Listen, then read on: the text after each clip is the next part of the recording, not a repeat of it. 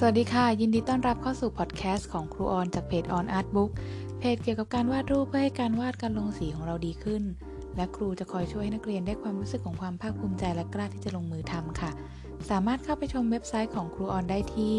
www.onartbook.com EP ที่ 36 วันนี้ครูขอพูดถึงเรื่องของ ปีใหม่ เริ่มต้นจัดตารางการวาดใหม่อย่างไรดี ก่อนอื่นต้องขอสวัสดีปีใหม่อย่างเป็นทางการนะคะ ขอบคุณนักเรียนแล้วก็สมาชิกที่ฟังพอดแคสต์ของครูออนทุกคนนะคะที่ติดตามกันมา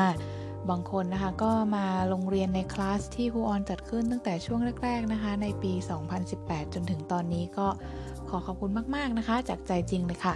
บางคนก็เพิ่งเข้ามาในโลกของ On Art Book นะคะ ก็ขอยินดีต้อนรับค่ะในช่วงก่อนปีใหม่นะคะที่ผ่านมาเนี่ยก็อาจจะเป็นช่วงที่เรา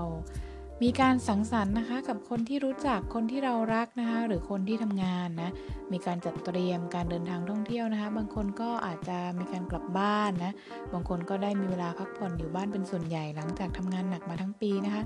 บางคนนะคะก็ได้แค่กินอาหารอร่อยๆหรือว่าดูหนังที่เราชอบเนี่ยก็มีความสุขแล้วนะคะสิ่งหนึ่งที่ครูออนเคยทำในช่วงก่อนปีใหม่ที่ผ่านมานะคะ ก็คือการวางแผนว่า ปีหน้าเราอยากจะทำอะไร แล้วก็ต้องการทำอะไรให้สำเร็จบ้างนะคะ ซึ่งก็แน่นอนว่ามีทั้งที่สำเร็จและไม่สำเร็จนะคะ ที่ผ่านมาเนี่ยครูออนก็เป็นคนชอบวางแผนยาวๆ โดยที่ไม่รู้ว่าเราจะทำสำเร็จได้หรือไม่ด้วยซ้ำนะคะก็คือวางแผนไว้ก่อน การวางแผนนะคะก็เป็นขั้นตอนที่ครูออนชอบมากค่ะ ก็เลยทำสิ่งนี้อยู่บ่อยๆ ไม่ว่าจะเป็นการวางแผนเรื่องการทำงานนะคะ การออกกำลังกาย การลดน้ำหนัก การซื้อของ การท่องเที่ยว หรือว่าการหารายได้และอื่นๆอีกมากมายเลยนะคะ ก็คือเรียกได้ว่าแทบจะทุกเรื่องเลยค่ะ ที่ต้องใช้การวางแผน แต่สิ่งหนึ่งนะคะที่ครูออนค้นพบว่าเหมาะกับตัวเองนะคะ คือครูออนเพิ่งค้นพบมาได้ไม่นานนี้เอง ไม่กี่เดือนนี้เองนะคะะก็เลยอยากจะแบ่งปันให้กับนักเรียน แล้วก็สมาชิกทุกคนเนี่ยได้รู้ในช่วงที่เหมาะที่สุดนี้นะคะ ก็คือช่วงที่เพิ่งผ่านปีใหม่มาได้ไม่นานเนาะ แต่ต้องขอบอกก่อนว่าแต่ละวิธีเนี่ยก็จะมีข้อดีแตกต่างกันไปนะคะ แล้วว่า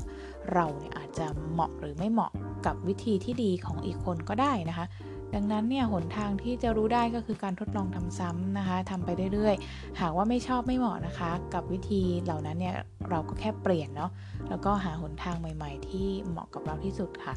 เพราะว่าสิ่งที่ดีที่สุดเนี่ยก็อาจจะไม่ได้เหมาะกับเราหรือพอดีกับเราที่สุดถูกต้องไหมคะ สิ่งสำคัญสิ่งนั้นนะคะก็คือการ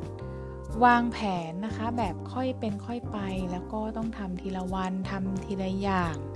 ทำทีละขั้นนะคะ มองวันต่อวันในเรื่องของแผนการค่ะ อันนี้คือสิ่งสำคัญในหัวข้อของวันนี้เลยนะคะ การวางแผนยาวๆนะจะยาวหรือจะสั้นจริงๆ แล้วขึ้นอยู่กับมุมมองของแต่ละคนด้วยนะคะ บางคนอาจจะคิดว่า 6 เดือนก็คือยาวแล้ว บางคนคิดว่า 6 เดือนมันคือสั้นนะคะ อันนี้ก็ให้ปรับไปในแบบที่เราเห็นว่าเหมาะเจาะกับเราได้เลย